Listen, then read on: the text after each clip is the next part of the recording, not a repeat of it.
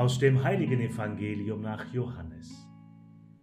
In jener Zeit erhob Jesus seine Augen zum Himmel und betete, Heiliger Vater, ich bitte nicht für diese hier, sondern auch für alle, die durch ihr Wort an mich glauben. Alle sollen eins sein, wie du Vater in mir bist und ich in dir bin, so sollen auch sie in uns sein, damit die Welt glaubt, dass du mich gesandt hast.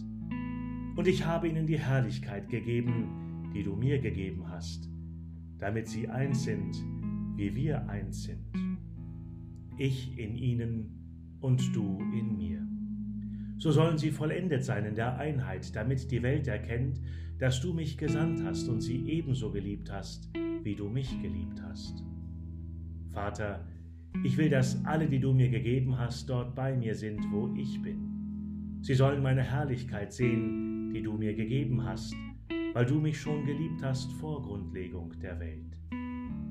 Gerechter Vater, die Welt hat dich nicht erkannt, ich aber habe dich erkannt, und sie haben erkannt, dass du mich gesandt hast.